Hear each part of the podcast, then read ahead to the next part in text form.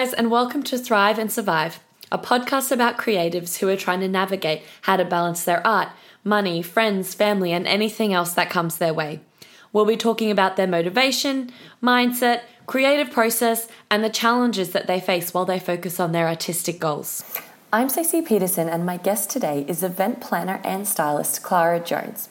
We talk about how her creative passions have shifted over time, the steps she took to launch her business, and how she has adjusted to increasing competition in her industry. Let's do it. Okay, well, I am zooming today with Klara Jones, who is the owner and creative director of Klara's House. Thank you so much for taking the time to chat to me today. Thanks for having me. I'm really thrilled to be on here, my first official podcast. So, yeah, I'm excited, even a little bit nervous, actually. Yeah, don't worry. we'll, we'll have a good time chatting. Now, I yeah. want to ask straight away from my research into you. Um, it says that you used to work in environmental science and decided you're going to stop that kind of path of your career and move into what you're doing now um, event styling and floristry. Would you be able to tell me what that moment was like where you made that decision and what kind of the lead up was like before you made that jump from to two kind of totally different paths? Yes, absolutely. Um, so uh, basically, I did environmental science at uni, and it took me five years to finish my degree because I faffed around a little bit. I um, failed a few subjects. I deferred for a year. I was basically stalling because I really wasn't sure what I wanted to do. So I finished uni. I um, then went traveling for a year and went overseas just to kind of find myself a little bit. Came back, broke, 50 bucks in the bank, uh, lived at mum's, kind of just on my ass basically. And then I thought, okay, so that was, I was about 28 then. I thought, okay, I probably need to get a bit of a career now. So I then embarked on environmental science career. I had the degree. I thought, okay, I've got to grow up now. Uh, I then worked in the industry for about five years. So I had a couple of different um, careers. So I worked in mining, um, briefly sold my soul out in the mines as an environmental coordinator. Um, so basically, keeping an eye on all the contractors um, on a big um, project out west um, in Broder. And then I um, came back to the Gold Coast and worked SEQ Water for about three years. So that was um, out at Hinze Dam. I had a few different roles out there in the environmental team, and yeah, it was it was a great experience. I I just never loved the industry. Uh, I felt like it was all for a good cause and it was great career, great money. I felt like um, I did my apprenticeship, I saved to buy a house, I, I sort of did all that adulting stuff. and then I just, I just had this calling inside of me. I've always been a really creative person. So I would always make presents for my friends. I consider myself a serial crafter.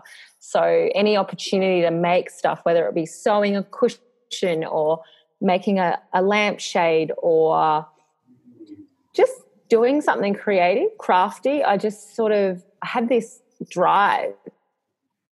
And uh, I always just sort of put it aside um, as just like a hobby thing. You know, I was just like, well, I can never make money from this. And um, um, I also had a little side hustle many years out of doilies. Oh. so I created a little label. Yeah, I'd make these beautiful dresses, hand sew them out of doilies. It was called I Dream of Doilies. it wasn't really a viable business. It was just like a little fun project. I had a Facebook page and I took a few custom orders, but it was nothing that I really.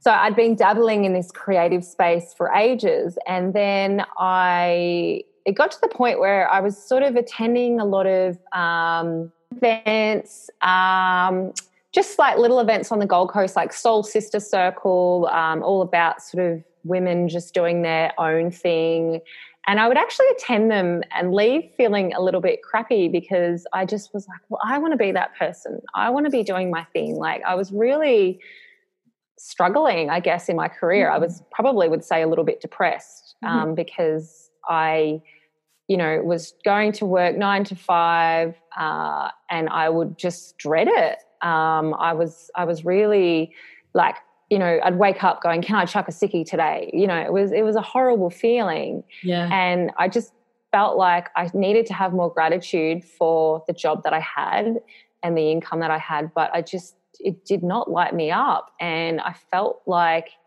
I was surrounded by a lot of people that it was dead wood, I guess. Like there was, you know, people that just didn't have dreams and goals and I felt like I just needed to, yeah, just just get on the path that I needed to be on, I suppose, and totally. tap into that creative energy that was just bubbling away inside of me. But there was like there was a what and a how.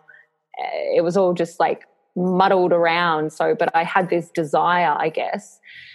So, I guess how it all started was um, just some real hard conversations with my partner. So I'm, I'm super grateful to have such an amazing, supportive partner who uh, is an entrepreneur himself. He's had uh, multiple businesses over the years uh, and he's um, built up some amazing empires himself. So I guess I've had him as, as my number one cheerleader. So he had some real hard conversations with me one day and, and I was like at this sort of crossroads where I was like, no, I'm going to go and study psychology because I needed an out. So yeah. I needed something that was going to get me out of my current career.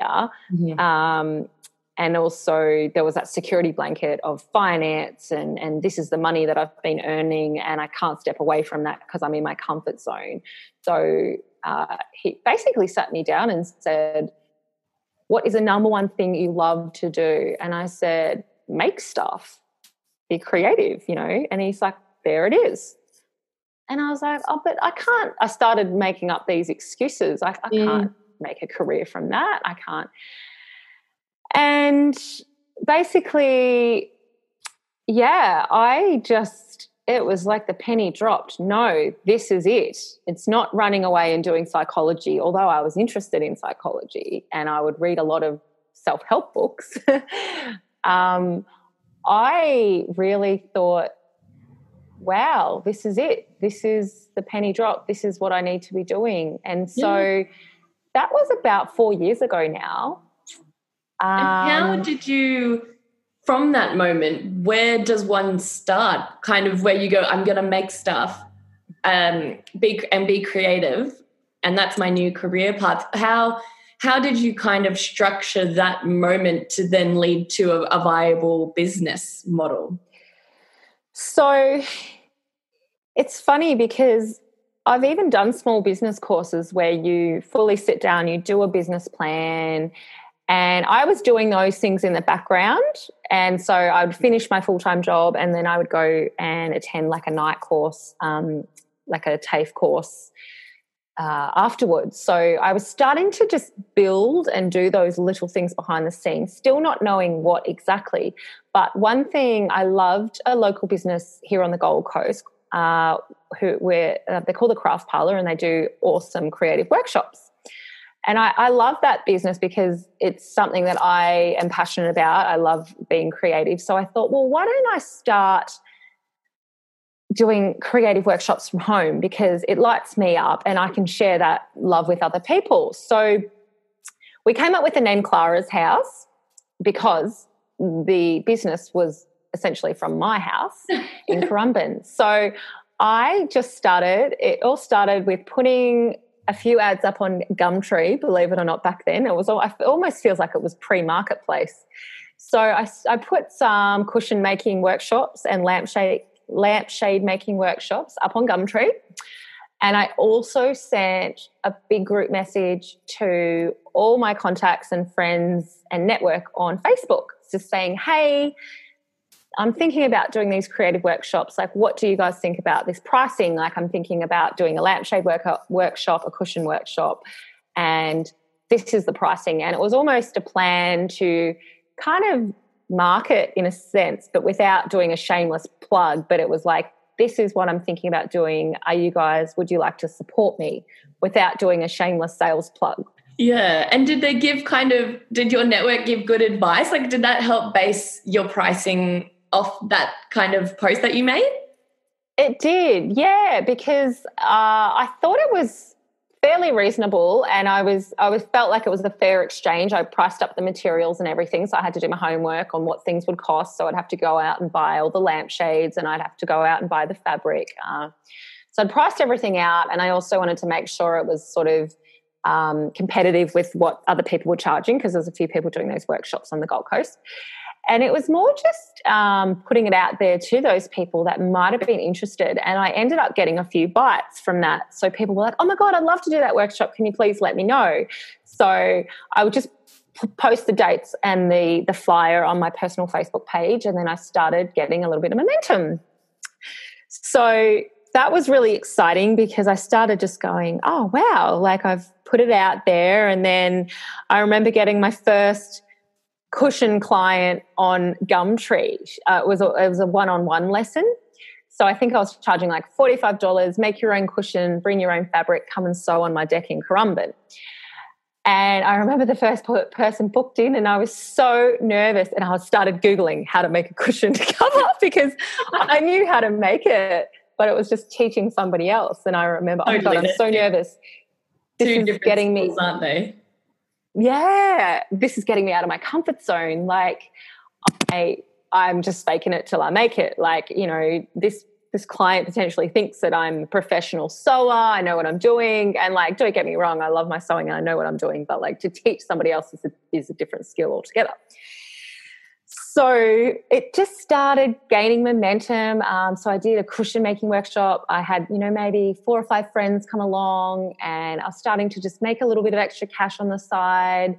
And then I would do a lampshade workshop, and it was just so much fun. Um, I was starting to get some photos. We'd have a little platter of nibbles after. It was just like, wow, this is this is what's lighting me up. So I would do my full time job during the week and just like live for this this weekend event that mm. I would spend all week prepping for.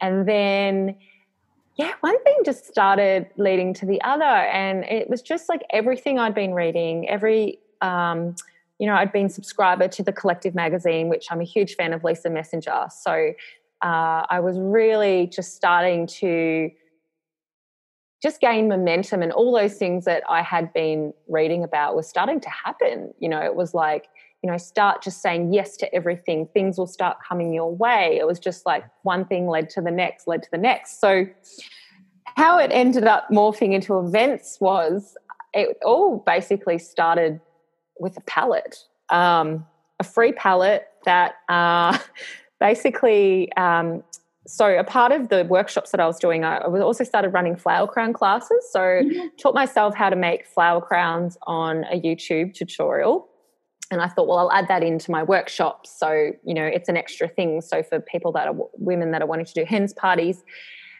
And so, I then had an opportunity to do a collaboration with some friends of mine. So, they were doing a pop up Pilates brunch session on the beach.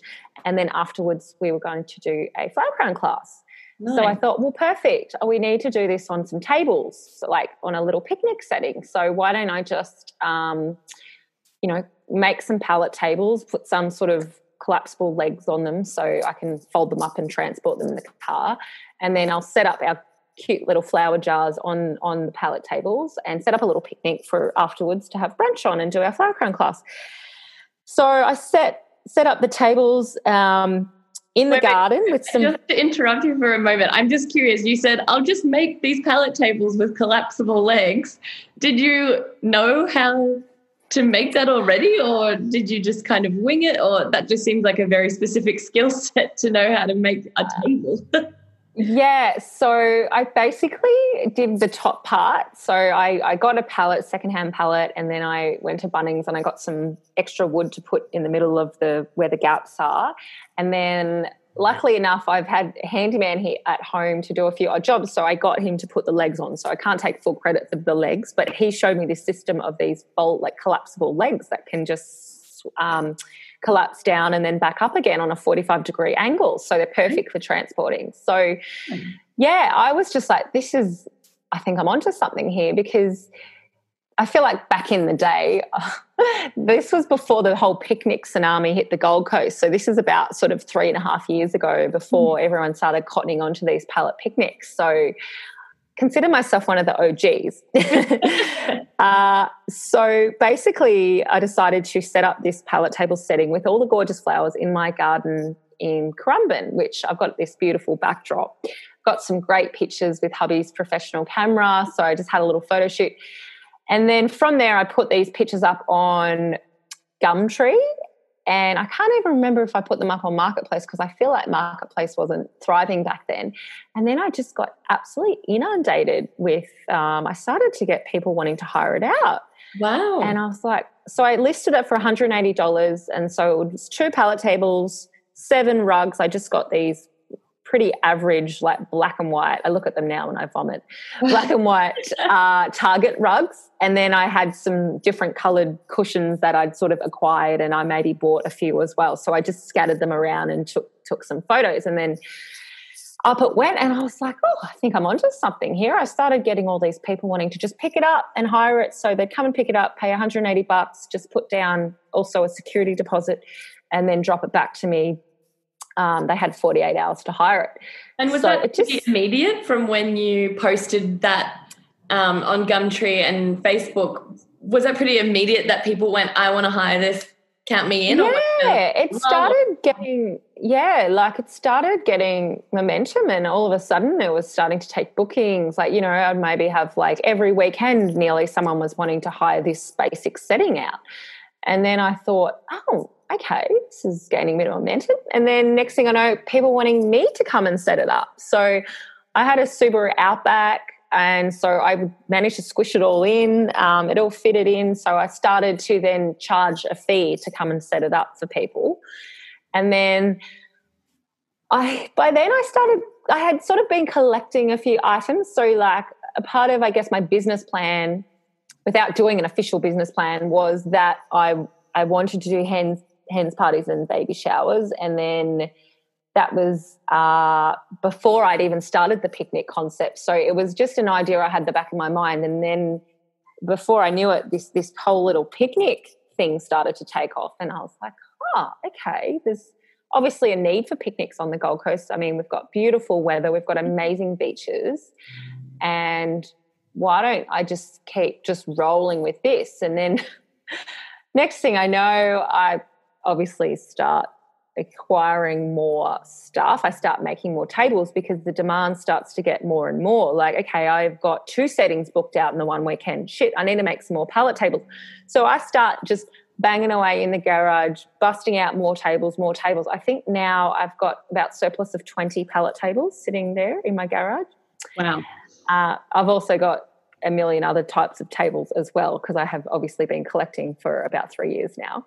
So I just started to, yeah, the demand started to get more. So I just was building and um, making more tables according to the demand, buying more rugs, buying more cushions. Uh, and so starting to reinvest back into the business. And obviously, I, I still was working at my full time job. So I was able to use mm. some of that, obviously, my income to support buying uh, a lot of this stuff. And I just wonder at this point where you've got kind of two two bookings on a weekend, three bookings, were you kind of doing any other marketing activity other than just posting that ad that you can hire this if you would like? Or was that just naturally building up from that post? Yeah, it was obviously I had my Instagram. So mm-hmm. I'd started up an Instagram um, with obviously when I first started the workshops. So I had my Instagram okay. uh, and then it started obviously building momentum. But yeah, I wasn't doing any advertising. I also was luckily lucky enough to in those early stages do a couples picnic. It was actually my first ever couples picnic because I thought, okay, well I've got enough stuff to do a couples picnic. So I was uh, booked by an influencer, um, a famous influencer on the Gold Coast, Ashley Bynes. So she booked me for a picnic with her hubby down at the beach at Tugun. And obviously she shared that across her platform and that was incredible. Like that, I really am grateful for that opportunity because I think I got about a thousand followers overnight. Wow. From that opportunity. That was incredible. And I feel like that was back then when Instagram still was like really growing rapidly and, and yeah. opportunities like that would have that kind of conversion. Like that definitely doesn't happen now. Yeah, totally. And it's good that, and it's also good people can see the experience instead of, um, you know, kind of be taken on that experience. I'm sure if she shared a video or photos, people can put themselves in that position as well, which just you know ignites everyone's excitement and imagination. Absolutely yeah and it's it, that was a pivotal moment i guess for mm. me where okay and then the bookings really started rolling in for the couples picnics. I had like i had to like do up generic email copy and paste because it was getting like crazy. Like i think maybe i had 50 mm. inquiries or something from it. It was incredible. So i really was then starting to have to cater to the demand and i I think I was still working in my job uh, for a, a, good six months while I was building this. So it started to get like too much. Like it was getting to the point, and obviously I'd been working on a transition plan with my partner and how you know I could leave, and then would he be able to support me if you know the shit hit the fan and mm-hmm. you know like it was such a big scary move and i just needed him to really hold my hand and he was incredible through the whole process and I felt like things were just really gaining momentum. So by the time I did leave, it was knowing that I had this solid thing set up and it was starting to really build momentum because everyone was just gobsmacked at my job. You know, everyone's like security central at those, you know, the government jobs. Like they're like, or 100%. And they were like, you're leaving to do picnics? Like they just didn't understand. But I think it's great you have a your partner is so supportive because those when people that you work with or other people in your community are quite risk averse and you're suggesting taking a risk without someone next to you sometimes to go no this is a risk worth taking it can mm. those comments can accidentally derail you and you're like momentum right if you don't have someone going don't listen to that we've got this that's um that's so great to have that support to take that plunge. Oh, really? And he is a risk taker a lot more than me. I'm more of a very safe, comfortable person, like to really stew over my decisions for ages. Like even when we bought our house, like he, he's such a risk taker. We went for the inspection the day before it went to auction, and then we bought it at auction the next day. Like it was the most craziest experience. and but you know i really credit him because that you know it was a big risk for me to take that jump. And and i honestly have not looked back since. And now it's like right. fast forward three and a half years. And and i really feel like i have created this incredible empire that i'm so blessed. Um, it's it's just kind of it as i said that momentum has just kept snowballing and snowballing. And and now it's like this well-oiled machine. I have uh, some casual staff that work for me now. I'm able to support other local businesses. I'm getting some really big events rolling through the door, like with big budgets now. It's not just picnics. You know, I'm starting to obviously do weddings and um, more fancy styled events um, in um, venues. I'm just pinching myself because my little palette sort of project really ended up really paying off for me. And obviously, I just I'm so just pinch myself still every day. I guess it's now just manage managing the other side of it, which is the constant, um, I guess, management of your own business, which I mm-hmm. guess is the other side of it. and I'm curious, in terms of your styling, um, you like there's quite a specific aesthetic that you go for and you you head towards. I'm just wondering how that style has changed over the years from when you first started to now, and what kind of um, inspires you or um, uh, you base the designing off? Like, is there is there a process that you go through, or is it just kind of your natural aesthetic that comes out and creates these pieces? Uh, well, basically, when I first started, as I said, like I really didn't have a lot of money to invest into the business. So I was just, as I said, spending money on discounted Target rugs and I didn't have a lot of inventory. And obviously, as time has gone on and, and, I've been able to reinvest a lot of money back into the business, I have got some really beautiful pieces. So I'm like on marketplace hunting for those beautiful pieces like Persian rugs and Turkish rugs and and uh, lots of different styling items that I can bring in to create different uh, themes and also different styles. So I have been curating a lot of different pieces over the years, which have obviously um, built up my inventory to fully fill my garage and under the house, basically. so I guess um, I, I, guess I, I, do like to keep up on top of current trends and also um, what's trending on Pinterest. Um, also, generally keeping my eyes on events and weddings and trends. So and trending at the moment, like from your from your kind of professional point of view, what what the up and coming kind of looks that people might go for, just to like get a better understanding of the aesthetic. Yeah, well, I guess it it all just depends on the person, and that's why I guess I'm blessed with my business because a lot of the time I'm coming up with the style and the design and the theme, and they're just going, "I want that." Mm. And instead of giving me a brief, they're sort of going off what I've already done and what packages I'm offering because they love that. So I guess for me, I feel like what's trending at the moment is like lots of earthy, like neutral tones are really on trend. So I'm really loving using lots of like dried palms in my floral styling. I'm really experimenting with that going big and bold on the weekend. I just did this beautiful hanging floral installation, which was coming down from the middle of a marquee. Wow. So instead of having a chandelier, it was just this stunning floral kind of angel wing centerpiece. So that was really exciting. That was the first time I, I did one of those, and that was like out of my comfort zone. So I guess in in having this events business over the years i have built up my floral skills and it's become a real passion of mine the floral side of the events which i feel like is a part of what makes my events really special and beautiful and more luxury.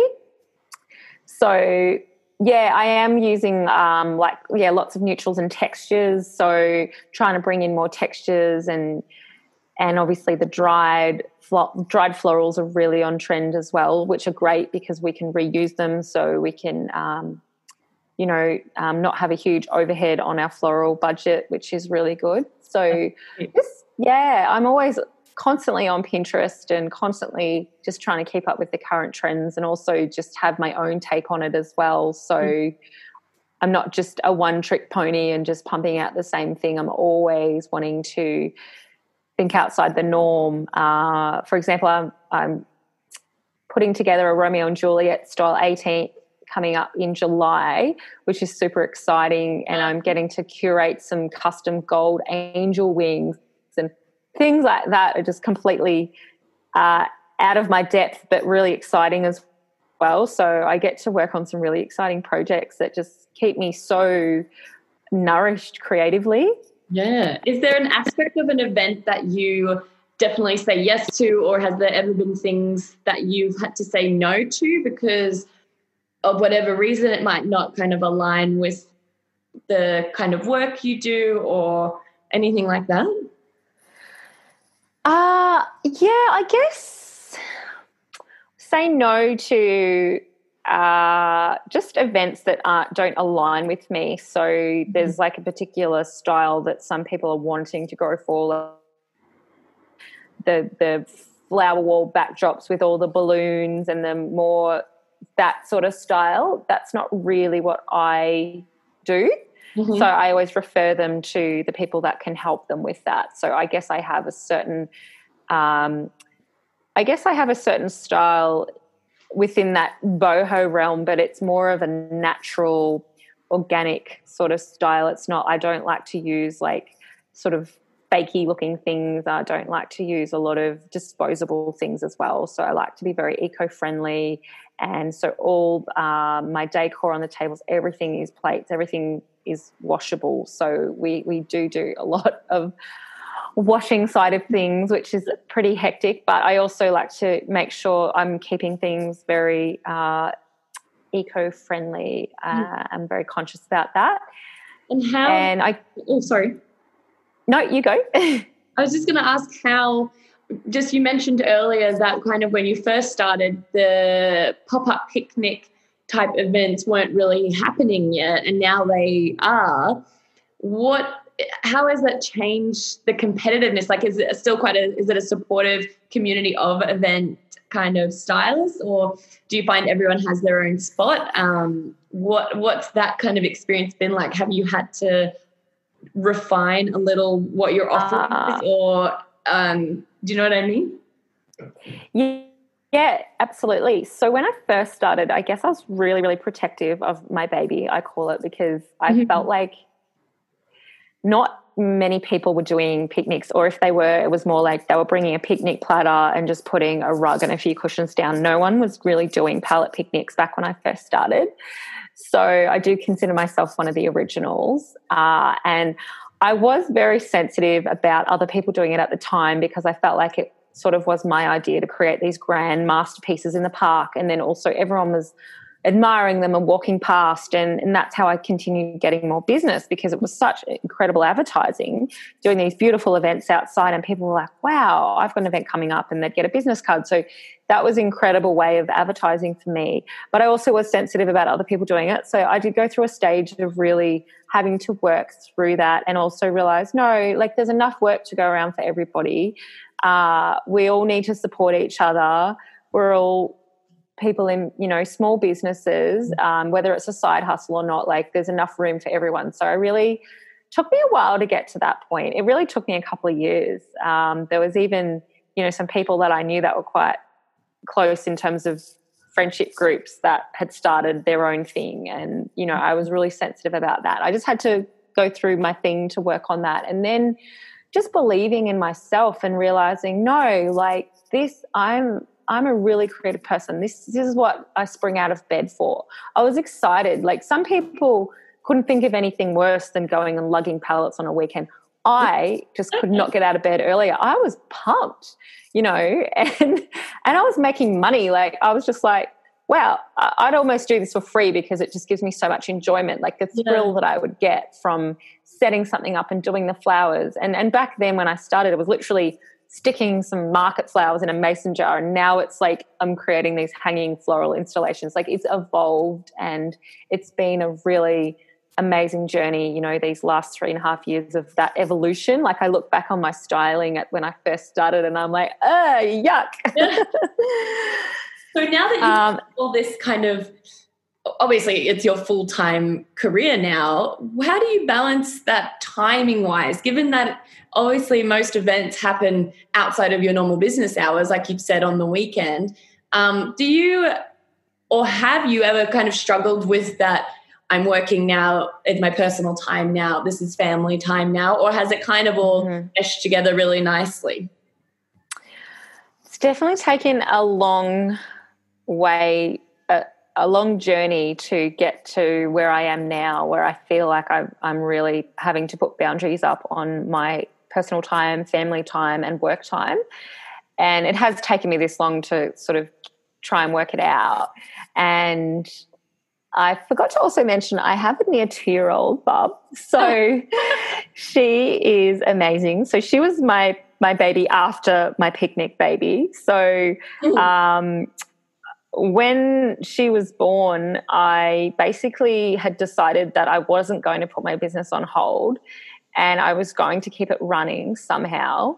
I look back and think that I would never do that again. That was definitely not the best decision. It was pretty stressful. I, I also had obviously um, heaps of support um, with um, my lovely picnic angels, I call them, mm. that helped me out. So they were running events and I was still running things behind the scenes with a newborn, breastfeeding. It was pretty hectic. So definitely wouldn't recommend it. But I also, at the time, was not ready to put it aside or even just, uh, even just shut down for a year or, or just put it on the back burner. I really was still just so filled up by the work that I was doing that I needed to still do something for me. So fast forward on a couple of years, it, it has been uh, a massive juggle, and I wouldn't have been able to do it without the incredible support team that I have. My partner, who also works from home, which is incredible because I've been able to get so much support with mum juggle and also events juggle on the weekend, as well as my mother in law, who's incredible. So I really just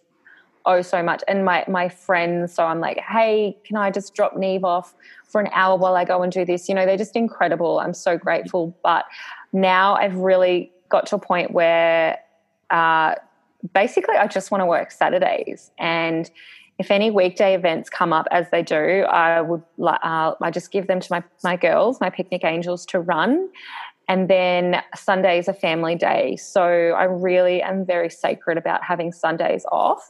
Right, and, and then the prep in the week. Like, say there is an event on Saturday, mm. how much time in the week? Obviously, depends on the size. I'm sure. Um, do you dedicate to that? Like, is it kind of full days or it just things pop up that you have to kind of fulfill to make sure everything's ready? Yeah. So, depending on the event, sometimes it might take me all week, like in Bub's sleep time, to uh, basically curate the event. Uh, so, it might be trips to Spotlight, it might be trips to Bunnings. So, I might and I, I might have to do custom signage. So, I call it my two hours of power. So, mm. I'm really blessed that my bub is a really good day sleeper. So she'll sleep between two to three hours in the day. And that is my two hours of power where I'm either doing invoices, emails, podcasts, like chatting to you now. uh, and I'm also doing things behind the scenes. Uh, so, and I really just dedicate my Fridays. So she goes to daycare on a Friday, just one day only. And that is my my prep time for doing florals, packing the van, getting everything sorted so I'm ready to roll out the door early on a Saturday morning, which is generally the case, especially if we're running multiple multiple events. We might even run up to like four or five events in one weekend on a crazy weekend, which oh. is pretty mental. That might be two vehicles, um, multiple staff, sort of running around doing different events because we do go from Brisbane to Byron and even Sunshine Coast. And I'm wondering, how does from when you first started to now, as another kind of um, seeing where it's grown, how has your pricing changed? Like, how normally when someone launches a business, obviously you kind of it's all a bit cheaper as you're working out what to price things and kind of where you sit. How has that uh, changed over time, and how has your thoughts on it changed over time? Like, did you plan for the change, or did a change happen, or it's kind of stayed the same? I feel like my pricing has always been competitive. I know that I'm probably more in the mid, middle end. So I'm not the super luxury expensive, but I'm not like the cheapest. So I feel like I sit in the middle there. And but I also have products that appeal to like all markets. So mm-hmm. like you can come and pick up. Uh, I have a whole DIY hire garage, so you can come and pick up stuff from me if you're doing an event on a budget, and you might get oh, a beautiful great. picnic setting still for a couple of hundred bucks and that's enough to seat all your party and it still looks gorgeous. Um, but I think I've really, over the years, I've really come to value how precious my time is, especially being a mother and a partner. I value family time like anything. Like it, it's just the most precious thing in the world is family time. So I'm really, uh, this is my setup fee. I have like obviously different setup fees depending on the package. Um, but if somebody wants uh, an event on Burleigh Hill on a Sunday, it's going to cost X amount because A, it's a Sunday, B, it's Burleigh Hill, and and C, that's just what I value my time at because uh, you know it's it's it's a lot of work still, and there's parking and logistics and headaches. So I'm happy to have Sunday off over just undercharging and doing it on the cheap for somebody just for the work. Mm-hmm. Um, I've I've kind of it's taken me a few years to get to that point. Uh, and then obviously I've got better at quoting and pricing over the years. So I just have uh, my set rates, and then anything outside of that, we can do custom quotes. But I really have just learnt to value my time and and it has a cost associated to it. If somebody wants that from me, then yeah, they um, there obviously is, is a price. So yeah, I guess the the girls that work for me as well, um, they're really incredible to be able to take on events that I can't do. So yeah, I'm I'm lucky to have that extra hand when I need it. And how has um, COVID nineteen affected your business, given that it's in events and um, built around people gathering together to celebrate? Um, did the cancelling of kind of all events and most people being in quarantine or sorry self lockdown did that highly impact the business? Did you have to kind of rethink anything like to pivot the business model, or um, did it just kind of keep going and not not impact you too much? Yeah, so when COVID hit, um, it was a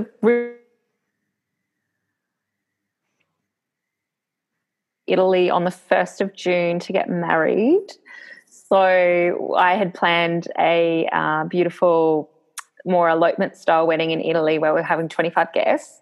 Oh. So that was the first cab off the rank that was kind of like, okay, not happening. And then obviously the business side of things, I oh, obviously all events got cancelled. We couldn't even do a couples picnic. It was pretty gnarly. So I was really blessed that all my bookings, I had quite a lot of bookings sort of in the March, April period that were able to be rescheduled and everyone was really understanding. I just gave everybody 12 months credit. Uh, so it was really, really hard position to be able to refund anybody. So everyone was really supportive about that. And to be honest, it was a little uncomfortable for about a week. And then once I just settled into it and didn't resist it, I really started to enjoy just having a break mm. and just being 100% present with my family and my daughter and uh, not having to worry about packing or prepping or emails it was actually really lovely and i I, I even say now I need to bring the COVID calm back into my new existence because it was just this incredible calmness of not having anything else to do except go for a beach walk because we could. Yeah, we could exercise. Yeah. And I think what I am struggling a bit with now is like I've just been completely bombarded in the last couple of weeks with new bookings and obviously rescheduling because now we can picnic for 20. Um, people are starting to plan bigger events for the end of the year, weddings. Like now that we can obviously, weddings are back on. Uh, people are starting to come out of the woodwork. So I guess I'm just juggling that now. It's more just being absolutely swamped with the demand now is huge. Yeah. And having a picnic now is probably a more enjoyable experience because even in a restaurant you can only have 20 people and You've got it's the a pain in the ass to get a booking. Mm-hmm. Um, you know, you can enjoy having a platter down the beach with your nearest and dearest and, and you don't have any stress about anything. You just turn up and enjoy and hope it doesn't rain. That's the only thing to worry about. well, thank you so much for chatting to me today, Klara. It's been so interesting to hear how you've gone, uh, how you've built Klara's house and how it's um, morphed over time to be this wonderful, wonderful business. So thank you so much for sharing your experience. Oh, thank you so much for having me. I really appreciate you having me on here and uh, the fact that yeah, someone's just as excited as me about hearing about my little picnic uh, baby that just morphed into this incredible thing. So yeah, thank you so much. I really, I really appreciate it. Of course. And do you have any workshops or any events coming up that you'd like to plug? Or maybe I, will share your website and your Instagram um, as well. But if there's anything else, um, just you can do a shout out now if you'd like. Ah, well, stay tuned because that's something that's in the pipeline. I haven't actually got anything that's available at the moment, but I am looking at doing some events, uh, re- like just for other event stylists in regards to uh, floral styling and also just how to create um, a creative business. So, yeah, that's really something um, that I'm working on behind the scenes. And I'd love to um, move into more of that as I as my business grows and evolves, um, yeah, get back into the creative workshops. Great. Well, let me know when um, it's available, and I'll make sure I share it with everyone. Thank you so much. Great. Well, thank you so much, Klara. Um, it's been really great talking to you. Okay, thank you. Well, um, look forward to hearing it. Bye. You can find Klara on Instagram at klaras underscore house and on her website, klarashouse.com.au. And that's Klara with a K. Thanks for listening, and I'm excited to bring you along to meet some more interesting people who are balancing the art of making art. Follow us on Instagram and Facebook at Thrive and Survive Podcast, or check out the website, thriveandsurvivepodcast.squarespace.com. And that's it for now. You've been listening to Thrive and Survive. See you in the next episode.